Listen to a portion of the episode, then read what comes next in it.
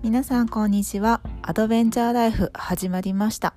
この番組に出会った方は偶然ではなく必然。無意味なようだけど無意味じゃない。起業家12年生夫11年生父親9年生田舎暮らし9年生デュアルライフ1年生の11がその時思ったことや感じたこと出来事をありのままお届けいたします。サポートは妻の皆がさせていただきます。今日も素敵な時間を皆さんと共有できたらと思います。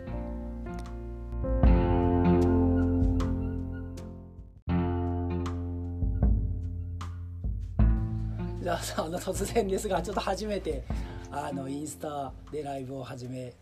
ようと思います。何かあのまあコメント質問とか聞きたいこととかあればあの本当気軽にコメントください。はい。でなんかあの急にちょっと話したくなったことがあったからちょっとライブしようと思って。はい。で今なんかな自分ね自分自身が結構あの転換期っていうかちょっとねあのターニングポイントちょっとね苦しいなって時でであのなんか変えていかなあかんし変えていかなあかんなと思ってるしなんかこうちょっともがいてる感じでででもみんなみんなっていうか多分そういう状況の人もね多分いるやろうなと思って周り聞いてる聞いてくだれるね人の中には。で自分たちも今までなんかこういうことが何回かあって何回かあったからさそれをちょっとシェアできたらいいなっていう思いで、あのでも役立てたらいいなってでね1回目があのー、なんかねあのもう10年ぐらい前かな、ね、10年ぐらい前に1回あって。でその時はねあの時どんなやったっけ？どんなやったっけ？なんかあの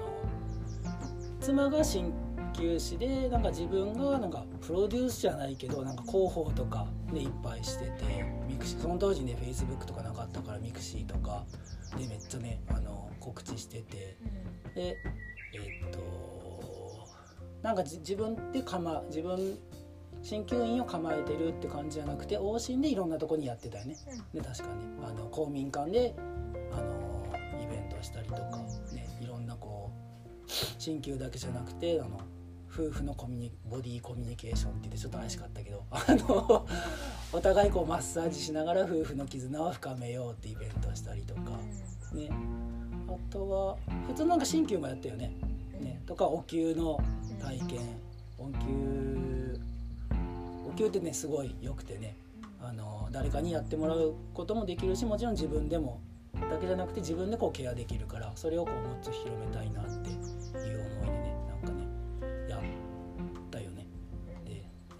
でえっとコミュニティセンターとかその公民館でもやったしイベントとかもいろんなイベントにも出たりとかねしてたけどなかなかこうねあの自分たちで言うのもないけどいい活動してるなって思ってたんやけど なかなか集客がね思うようにいかずにね飲み飲み悩んでて。でこのまま行くとやばいなって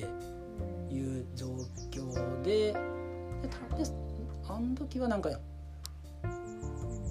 ボディコミュニケーションかな、ね、ボディコミュニケーションっていうそのさっき言ったイベントをやってやったんやけど全然お客さん来んかったよね,、ねゼロでさ、ね、普通でこどうしようみたいな、あのー、集客めっちゃやったけど全然集まら集まらず。でマイクとやばいなっていう時にたまたまなんかあのー、ねみなちゃんがさちびっこ針やってみるみたいなねあのー、たまたまうちねまあ公民館コミュニティセンターかコミュニティセンター借りてるしちびっこ針やってみよっかみたいなふとなんか軽いノリでな言ったよね。でじゃあまあいいわみたいな感じでイベント変ボディコミュニケーションからちびっこ針に変更したらなんか今まで何やったんやみたいな感じで今までこうめっちゃ集客頑張って来ても1人とか2人とかもしくはゼロやったんがちびっこ張やり始告知したその日に数分後。数分後にもうなんかね予約がすごい問い合わせがあったよね、であのキャンセル待ちっていうかその次次ないんですか？みたいな。この日はちょっとみんなで次ないんですか？次ないんですか？ってすごいお客さんが来てねあの時のなんかね流れはすごかったよね。なんかびっくりしたよね。その時がちょっとめっちゃ苦しいけどちびっこ張りでもいきなりドーンっていった感じよね。ね。あの時すごいいい流れが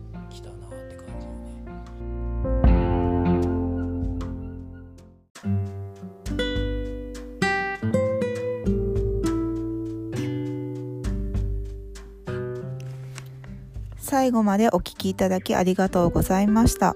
感想質問などありましたらお気軽にメッセージください。また